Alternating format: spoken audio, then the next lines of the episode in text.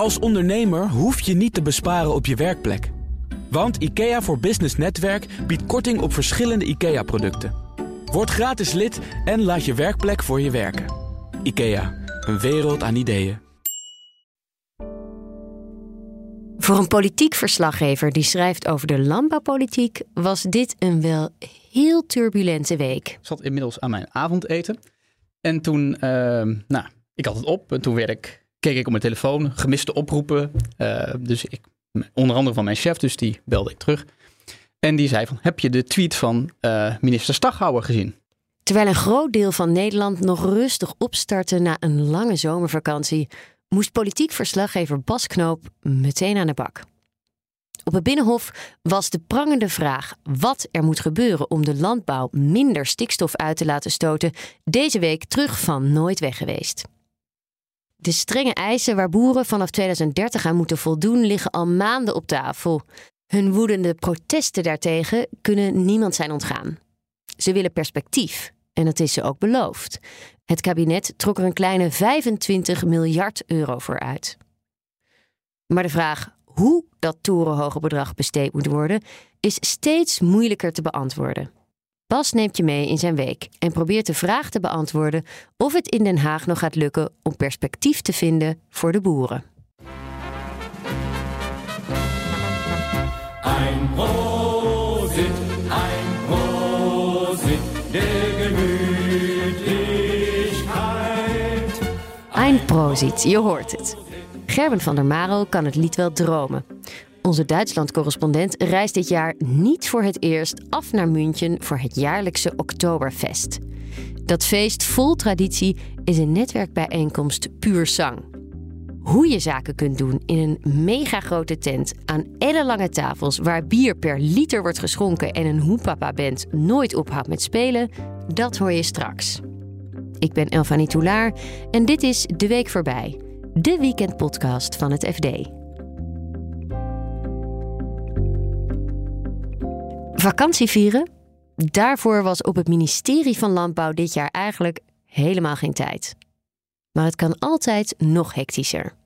Na een zomer vol boerenprotesten en moeizaam overleg tussen bemiddelaar Johan Remkes en de boerenorganisaties, zou nu eindelijk meer duidelijk worden over de toekomst van de agrarische sector. Deze krijgt te maken met strenge stikstofeisen, maar voor de meeste boeren is er wel perspectief. De vraag was alleen alsmaar hoe dat eruit zou zien.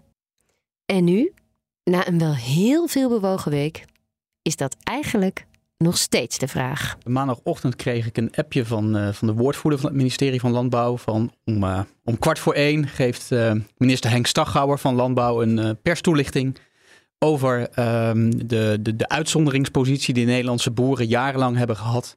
Om meer mest te mogen uitrijden dan, de, dan hun collega's in andere EU-landen. Um, en hij kwam met het besluit, of hij kwam met de mededeling eigenlijk dat Nederland die, um, die uitzonderingspositie gaat kwijtraken. Een klap in het gezicht van de boeren, die overigens niet onverwacht kwam. Politiek verslaggever Bas Knoop legt uit wat dit betekent. Het is voor boeren een, uh, een hard, uh, hard gelach. Dat betekent dat zij uh, meer mest moeten gaan afvoeren vanaf, vanaf volgend jaar. Um, en ook meer kunstmest moeten gaan, uh, gaan, gaan inkopen om toch hun, hun weilanden te kunnen bemesten. Um, en dat, uh, ja, nou ja, ik weet niet of je de prijzen voor kunstmest gezien hebt op de, op de markt. Die zijn uh, torenhoog op dit moment vanwege productiebeperking, onder andere bij Yara. Dus dat is, nou ja, was een nieuwe klap uh, voor, de, voor de boerensector. Want zij hadden die uitzonderingspositie dat zij meer mest mochten uitrijden dan andere boeren in Europa. Maar waarom hadden ze, waarom hadden ze die uitzonderingspositie eigenlijk? heeft te maken met het uh, gematigde klimaat uh, in Nederland uh, en de hoge opbrengst van het, van het grasland. en dat is, ja, Nederland heeft niet, niet als enige EU-land die, die uitzonderingspositie. ook Vlaanderen bijvoorbeeld, Denemarken en Ierland. Oké. En overal is dat nu teruggedraaid? Nee, alleen voor Nederland. Um, en um, nou ja, kijk, ik, ik wilde net gaan zeggen, hè, die harde klap voor die boeren, die was eigenlijk wel te verwachten. Um, omdat Nederland al jarenlang nou, de milieuregels op het gebied van de waterkwaliteit niet naleeft. Onder andere doordat er veel stikstof uitspoelt naar dat, naar dat, uh, naar dat oppervlaktewater, uh, heeft Brussel al meerdere malen gewaarschuwd dat um, die derogatie, zoals dat in ambtelijk jargon heet, hè, die uitzonderingspositie, ja, waarschijnlijk teruggedraaid gaat worden. Dus dit was een beslissing um, vanuit van de Europese Commissie die je eigenlijk al van mijlenver zag aankomen. Um, Nederland heeft er wel voor elkaar gekregen dat het niet per direct wordt teruggedraaid, maar in stapjes. Dus vanaf volgend jaar wordt geleidelijk die soepelere mestnorm uh, wordt afgebouwd. Om in 2026 dan helemaal op te houden. Dit was maandag. Ja. Nieuwtje 1. Nieuwtje 1. Maar de dag was nog lang. Zeker. Uh, een paar uur later. Ik zat inmiddels aan mijn avondeten. En toen, uh, nou, ik had het op. En toen werd ik keek ik op mijn telefoon, gemiste oproepen. Uh, dus ik, onder andere van mijn chef, dus die belde ik terug. En die zei van, heb je de tweet van uh, minister Staghouwer gezien? Ik zei, nee. Um, maar daarin stond dus dat hij per direct opstapt als uh, minister van Landbouw. Naast minister Christiane van der Wal, die zich vooral bezighoudt met de reductiedoelen en de uitkoopregelingen voor boeren die nu willen stoppen, was het de taak van Henk Staghouwer om de sector dat lang verwachte perspectief te bieden. Daar trok het kabinet bijna 25 miljard euro voor uit. Op 10 juni presenteerde het, het kabinet uh, uh, zijn stikstofplannen. Dus minister Val, van der Wal kwam met het beruchte kaartje met hoeveel procent de stikstof moet worden gereduceerd per regio. En minister Staghouwer zou op dat moment ook komen met zijn perspectiefbrief. Alleen dat waren 49 kantjes uh, vol algemeenheden en weinig concrete maatregelen. Heb jij die brief gelezen? Ja. En, wat, staan daar, wat stond er daar nou ja, ik heb, Kijk, het, uh, ook, ook uh, in dit kabinet is kringlooplandbouw het speerpunt. En dat was eigenlijk ook al onder het kabinet Rutte 3. Vlak voor de stikstofuitspraak van de Raad van State uh, presenteerde minister Schouten destijds nog, nog haar kringlooplandbouwvisie. En ook toen al vroeg ik me af van, ja, wat, wordt daar nou eigenlijk mee bedoeld? Wat is dat dan, kringlooplandbouw? Dus die vraag stelde ik Straghouwer ook op die persconferentie begin juni. En ik kreeg daar geen duidelijk antwoord op. Um, vervolgens twee weken later, drie weken later, was het uh, Kamerdebat over de, de plannen. En um, ja, kreeg, uh, kreeg Staghouwer van de hele Kamer een, een gele kaart. Uh, hem werd verweten broddelwerk te hebben afgeleverd. Um, en hij moest in de herkansing en deze dat zomer. Is niet gelukt. Dat is ook ja, niet gelukt, nee. Ook een tweede brief die hij in concept klaar had, die, die kon op veel kritiek rekenen vanuit coalitiepartijen, ook vanuit het kabinet. En nou ja, toen heeft hij, toen hij eind vorige week ook het besluit vanuit Brussel al te horen kreeg dat Nederland zijn uitzonderingspositie ging verliezen, heeft hij zijn conclusies getrokken. En ik heb mezelf de vraag gesteld: ben ik de juiste persoon om als minister van landbouw, natuur en visserij, vo voedselkwaliteit, leiding te geven aan de opgaven die er liggen. En ik ben er afgelopen weekend tot de conclusie gekomen dat ik die persoon niet ben. Het is denk ik een optelsom. En, en, en je zag hem ook echt, echt worstelen.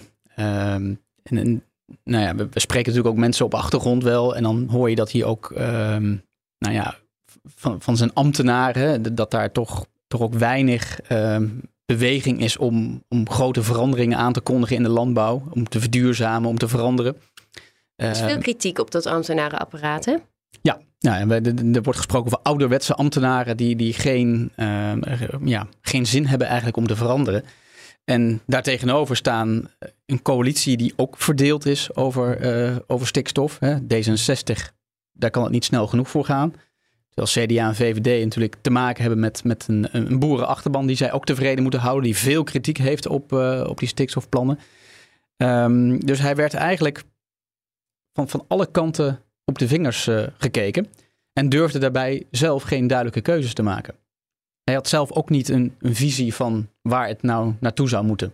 Nee, een stuurloos schip. Ja, en daarmee kun je zeggen dat uh, uh, ja, er toch acht maanden verspeeld zijn. Uh, terwijl voor boeren en ook provinciebestuurders dat perspectief juist heel belangrijk is om ja, enigszins draagvlak te kunnen creëren voor het halen van die ambitieuze stikstofdoelen. Ja. Dat is, dat ja, de provincies zijn belast met die uitvoering van de, van, de, van de stikstofplannen. Voor boeren, die willen best verduurzamen, maar ja, zij stellen het kabinet iedere keer de vraag: oké, okay, maar hoe kan ik dan met minder vee toch een goede boterham verdienen? Ja. En dat antwoord, dat is er nog steeds niet. Dit is niet de meest eh, glorieuze week voor de boeren in Nederland en voor de mm, politici op landbouw en de, en de ambtenaren op dit ministerie ooit. Ehm, maar de week was nog steeds niet voorbij. Nee, want toen kwam ehm, op, op woensdag de Raad van State met een, eh, een uitspraak. ehm, waarin geconcludeerd, waarin de Raad concludeerde dat ehm, ja, de, de zogeheten emissiearme stallen niet doen wat ze zeggen, wat ze beloven te doen. Goedenavond. Nog meer onzekerheid voor melkveehouders. De Raad van State haalt een streep door de vergunningen van drie veehouders met een emissiearme stal. Dus dat de milieuwinst van, eh, van die emissiearme vloeren ehm, in de praktijk toch vaak ehm, ja, veel lager is dan, eh, dan de theorie voorspelt. Ehm, daarom, het het was een zaak eh, aangespannen door een milieuorganisatie van Johan Vollebroek. Die kennen de meeste mensen wel als ook degene die eh, voor elkaar kreeg dat het in 2019 het hele stikstofbeleid naar de, naar de prullenbak werd verwezen door de Raad van State. Was een zaak eh, over drie Utrechtse boerenbedrijven die met eh, die emissiearme stallen hun bedrijf wilden uitbreiden. Ja. Althans twee daarvan. Ehm, ja, dat mag dus nu niet. Ehm, alleen dit, dit hè, je kunt zeggen dit is een uitspraak over drie boerenbedrijven in Utrecht. Maar eh, deskundigen die wij gesproken hebben afgelopen week, die zeggen dit gaat wel grotere gevolgen hebben voor de hele boerensector. Omdat ehm, nou ja, de Raad van State baseert ehm, zijn uitspraak ook op wetenschappelijke onderzoeken die al in de afgelopen jaren zijn verschenen. En daarin wordt, ehm, worden over veel meer techniek, over veel meer andere stalsystemen ook twijfels geuit over hun effectiviteit. Terwijl dat juist eh, klinkt als het moderniseren van die stallen. Als een manier om toch nog maar op een eh, relatief schone manier vee te kunnen houden. Ja, het is, eh, voor, de boerenlobby is het paradepaardje. Ehm, innovatie. Eh, zij zijn er nog steeds van overtuigd dat ehm, met innovatie het stikstofpro- stikstofprobleem ook opgelost kan worden. Zonder dan dat die veestabel flink moet krimpen. Ehm, ja, deze uitspraak is natuurlijk, brengt dat idee, of die wens eigenlijk wel verder aan het wankelen. Ehm, het is natuurlijk de afgelopen jaren waarschuwen milieuorganisaties, wetenschappers al langer eh, voor een te groot geloof in innovatie. En dat bevestigt deze uitspraak nu, eh, nu eigenlijk wel. Want jij zegt, eh, de theorie werkt wel. Ehm, op filmpjes kun je dan zien zo'n mooie planken vloer... waar die koeien zo overheen wandelen en hun mest... daar wordt de pies van de poep gescheiden. Dat, dat was het geheim, waardoor het beter verwerkt kon worden. Waarom werkt dat niet in de praktijk? Nou ja, kijk, in, het ligt niet zozeer aan die techniek. ehm, maar meer aan de omstandigheden. Dus Zo'n zo'n techniek, zo'n emissiearme vloer, die wordt getest ehm, in, een, eh, in een proefopstelling, laboratoriumsetting. Daar werkt het natuurlijk. Maar dan wordt het geïnstalleerd op een boerenbedrijf. En dan zijn, spelen de omstandigheden ook een rol. Het weer. Hoe vaak gaan, gaan, gaan de koeien naar buiten? Hoe vaak blijven ze eh, op stal staan? Hoeveel, wat, wat voor een veevoer eh, krijgen ze? Eh, hoe goed maakt een boer zijn stallen schoon? Het zijn allemaal factoren die van invloed zijn. En die dus uiteindelijk het, eh, ook van, eh, van, dus van invloed zijn op het resultaat dat, dat zo'n techniek oplevert. Nou, daar gaat een groot deel van het perspectief. Maar er moet toch nog worden gefocust op innovatie voor die boeren. Ja. Waar, aan wat voor innovaties wordt dan nog wel gedacht? Nou ja, kijk, in het, in het eh, coalitieakkoord is, ehm, is 24,3 miljard gereserveerd voor de aanpak van het stikstofprobleem. En daar is ongeveer 2,5 miljard eh, gereserveerd voor innovatie. En dan vooral innova- innovatieve stalsystemen. Tijdens die stikstofgesprekken met Johan Remkes heeft minister Van der Wal ook gezegd van oké, ik wil serieus gaan kijken naar innovatie. Het is ook een route die wij hebben opgenomen in het coalitieakkoord. Maar ze plaatsen daar wel meteen een winstwaarschuwing bij. Hè? Ook zij kent de geschiedenis op dit dossier. Zij zei van het moet wel juridisch houdbaar zijn. Want anders, eh, als dat niet zo is, dan steken boeren heel veel geld in nieuwe technieken. En is het uiteindelijk een desinvestering. En dat, dat, dat eh, dreigt nu ook wel te gebeuren. Ja, Je ziet meteen dat, dat ehm, partijen ter linkerzijde, GroenLinks, Partij van de Arbeid, Partij voor de Dieren, ja, meteen zeggen van, ja, eh, zie je wel, dit hebben we al jarenlang gezegd. De enige oplossing om dat stikstofprobleem van tafel te krijgen is een krimp van de veestabel. Nu is uh, Carola Schouten even terug op de oude post bij Landbouw uh, als uh, interim minister. Of hoe noem je dat eigenlijk? Waarnemend minister. Waarnemend minister. Ja. Kan zij wel die perspectief, of heeft zij nu de mogelijkheden om aan dat perspectief te gaan werken? Of is het nu alleen maar voor haar een kwestie op de tent passen? Nou ja, in, in Den Haag kijkt iedereen nu naar Johan Remkes. Die, die hebben natuurlijk ook nog. De, de, de stikstofbemiddelaar of crisismanager of onafhankelijk gespreksleider. heeft allerlei benamingen. Um, en hij komt in de tweede helft van september met, um, met zijn eindverslag. Waarin hij, um, zo zei hij twee weken geleden, ook iets gaat zeggen over het perspectief. Maar ja, wat hij nou precies gaat opleveren, dat, dat, dat is toch, nou ja, zeer onduidelijk. Hij zegt zelf, ik ga wat verstandige dingen zeggen. Maar voorlopig wacht iedereen af tot waar Remkes mee komt. En uh, de, de perspectiefbrief komt ook pas na, het, uh, na de bevindingen van, van Johan Remkes. En uh, premier Rutte die moest deze week in de Tweede Kamer opheldering komen geven over, um, over het vertrek van, van, van. En die wilde geen garantie geven dat, dat, dat, dat, dat, dat die perspectiefbrief er eind september al ligt. Iedereen wacht dus op de bevindingen van Johan Remkes. Uh, daar is extra veel waarde aan gehangen. Want uh, in de zomer hadden we ook nog Wopke Hoekstra... die in een interview, in dat interview met het AD... ineens over die stikstofwaarde begon. En, um, ja, de stikstofdoelen. Stikstofdoelen, ja. ja. Voor het, voor het CDA zijn, is, is de halvering van de stikstofuitstoot in 2030 niet langer heilig. Ehm, hij zei in dat interview van, nou ja, um, als we dat wat later halen in sommige gebieden, dan moet dat ook kunnen. Om, om zo het draagvlak en de rust in de samenleving weer, weer terug te brengen. Um, daar was natuurlijk veel gedoe over, veel woede over op de manier waarop hij, waarop hij het ook deed. Niet eerst intern aankondigen, maar direct dat via de krant, uh, krant spelen. Um, toen is er een soort bezweringsformule gevonden binnen kabinet en coalitie. Um, en die luidde: we wachten Johan Remkes eerst af, waar hij mee komt. Daarna, pas daarna gaan we dus verder kijken. Nou ja, op dat moment, hè, Johan Remkes was aangesteld officieel als onafhankelijk gespreksleider. Maar er komt nu een hele zware politieke dimensie aan zijn advies te hangen. Dus dat, dat komt straks ook nog terug. Hè, van wat, wat gaat het kabinet dan besluiten? En in een, uh, in een spoeddebat tijdens het zomerreces um, ja, zei premier Rutte, zei Hoekstra van we, het kabinet staat achter het coalitieakkoord, waar dat doel dus in is opgenomen. Maar we hebben ook het interview van Wopke Hoekstra. En dat schuurt weer met het coalitieakkoord. Maar we wachten nu eerst Johan Remkes af. Dat werd door Rutte en Hoekstra vier, vijf keer verteld. In antwoorden op, op kritische Kamervragen natuurlijk. Dus ook daar zal nog, ja, dat, dat gaat ook nog tot discussie leiden. Jij volgt dit allemaal vanuit de politiek Den Haag. Uh, je zei al van, van het ontbijt tot het avondeten, appjes met, met ja, toch wel breaking news continu. Hoe hou jij het oog op de bal als het om dit dossier gaat? Waar let je op?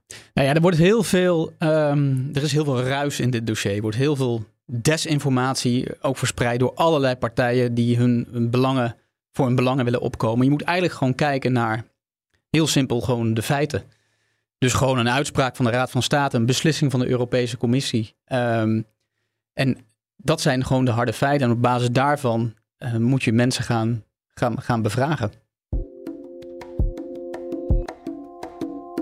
Ein Prosit of zo, dat nummer noem je als typisch... Ein Prosit, ein Prosit der Ja, die moet, je, die moet je erin zetten hoor. Ein Prosit, ein Prosit der Gemütlichkeit. Het is niet elke dag dat Duitsland-correspondent Gerben van der Marel in zingen uitbarst als je hem naar iets vraagt. Maar het woord Oktoberfest lokte dat wel bij hem uit. Het grote bierfestijn dat elk jaar in september in München plaatsvindt. Het is oorspronkelijk uh, al, al meer dan 200 jaar geleden ontstaan als een, als een, eh, een, een, eigenlijk ter viering van een, eh, van een, een koninklijk huwelijk, moet ik zeggen. In Beieren. En dat was oorspronkelijk waar dat paardenracen en races. En langzaamaan is die bierconsumptie is er, is er, is er, is er bijgekomen. En dat viel bij eh, burgers heel erg in de smaak. Die wilden het dus jaarlijks graag terug hebben.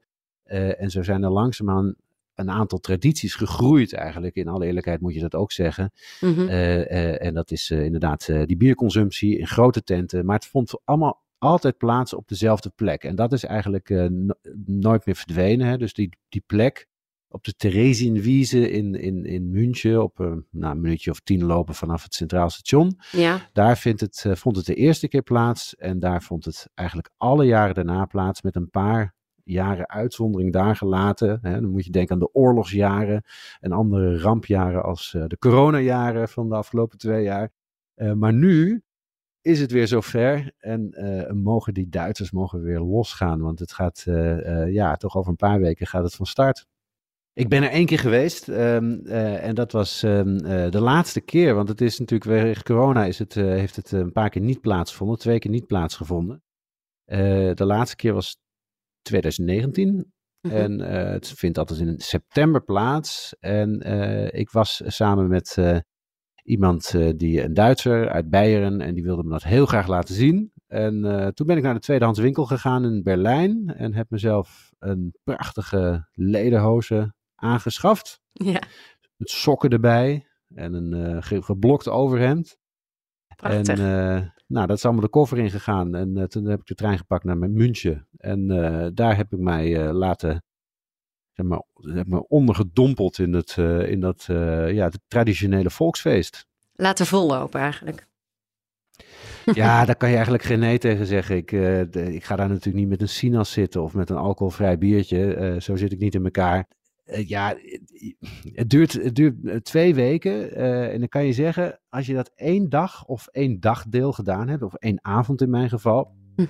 dan heb je wel een, een redelijk wat bier op. En eh, zoveel van die sfeer opgesnoven dat het eigenlijk wel goed was. Eh, eh, en dan, ja, als je dan één avond gaat, dan laat je het bier natuurlijk niet staan. Vooral Duitsers vieren het Oktoberfest, maar het feest wordt ook steeds populairder bij buitenlanders. Die moeten dan wel meedoen met de tradities. Zonder lederhozen of dirndl val je volledig uit de toon. Uitzonderingen daar gelaten natuurlijk. De laatste keer in 2019, want Apple heeft een heel groot kantoor in, eh, in München. Toen was eh, Tim Cook van Apple, de CEO, was er. Nou ja, die liet zich uitnodigen en eh, die kwam in zijn gewone kloffie. Nou ja, hij kan het nog wel veroorloven, zullen we zeggen, om in zijn gewone kloffie te komen. Barack Obama was ook dat jaar in, eh, in, eh, in München en eh, die sprak op een start-up congres. En die kreeg vervolgens uiteraard als dank een, een, een ledenhoze. Maar dat was uit veiligheidsoverwegingen dan toch onverstandig voor hem om in, die, in die leren broek daar naartoe te gaan en bier te drinken. En, Jammer. maar over het, heel jammer, want het waren natuurlijk prachtige beelden. Hij zei, nou ja, die bewaar ik wel, die ledenhozen bewaar ik wel voor Michelle als we een keertje s'avonds uh, met z'n tweetjes zijn. Eh, maar de, eh, nee, dat is niet aan te raden. Nou ja, je kan het doen, maar je, je kan in je spijkerbroek er naartoe gaan. Maar dan ben je eigenlijk, eh, loop je een klein beetje voor aap. En ehm, eh, het zit ook best wel lekker, zo'n ledenhozen, moet ik zeggen. Naast de kledij is het feest zelf ook in tradities gehuld. Er zijn veertien kolossale tenten en lang van tevoren reserveer je een kaartje voor een plaats aan een van de lange biertafels die daar staan. Die tenten worden voorzien van bier dat in een van de zes lokale brouwerijen is gebrouwen. Dus alleen lokale brouwerijen, die mogen daar die grote tenten opzetten. Of mogen ze in ieder geval laten managen.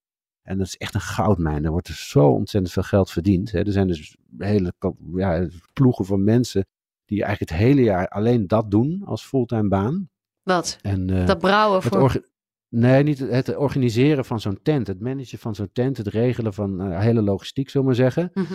Eh, en ehm, ja, dat te mo- te mogen doen voor zo'n brouwer, hè, dus de, de, de, de, de, de waard zijn, hè, zo heet dat eigenlijk, de, gast, de gastheer of gastvrouw zijn, dat, eh, dat is een goudmijntje. En niet alleen die tenten zijn een goudmijntje. Het evenement heeft door de jaren heen ook een steeds zakelijkere kant gekregen. Dat je elkaar door al die hoenpapa-muziek daar nauwelijks kunt verstaan, maakt niet uit. Het houdt zelfs de grootste Duitse zakenlieden niet tegen om naar München te komen om elkaar onder het genot van een biertje eens diep in de ogen te kijken. En eh, het is belangrijk inderdaad, want het is een heel sterk een zakelijk evenement ook voor veel mensen. Natuurlijk, heel veel mensen, jongeren laten zich vollopen en het is ook een kermis deels. Maar het is ook echt een netwerkbijeenkomst. En ehm, ik, ik sprak er ook een Nederlandse ondernemer over, eh, die, ehm, die dat eigenlijk al eh, 25 jaar doet. En die heel veel heel goede contacten heeft in Duitsland en in de, in de autowereld.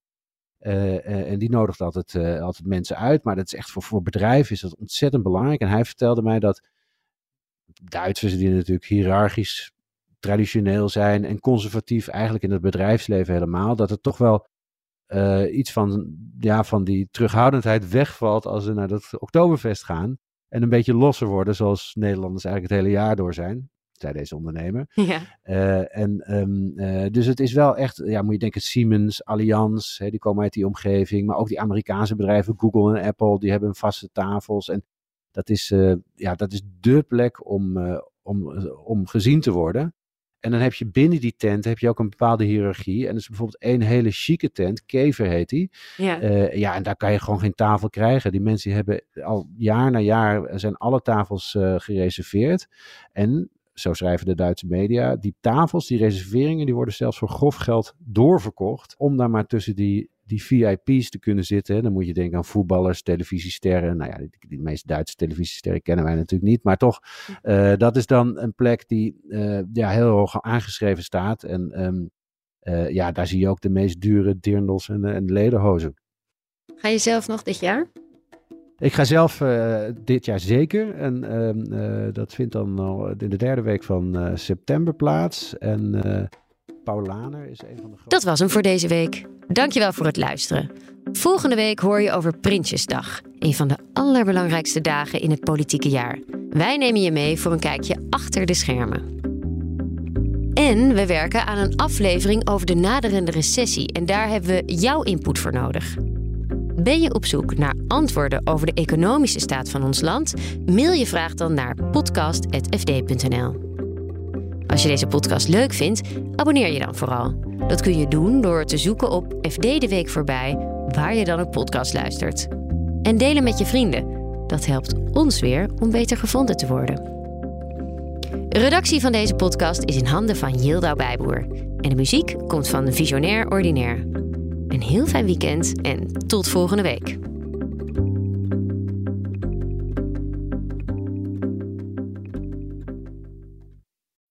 Het inrichten van je eigen zaak is best wel wat werk. Daarom biedt IKEA voor Business Netwerk 50% korting op interieuradvies. Word gratis lid en laat je werkplek voor je werken. IKEA, een wereld aan ideeën.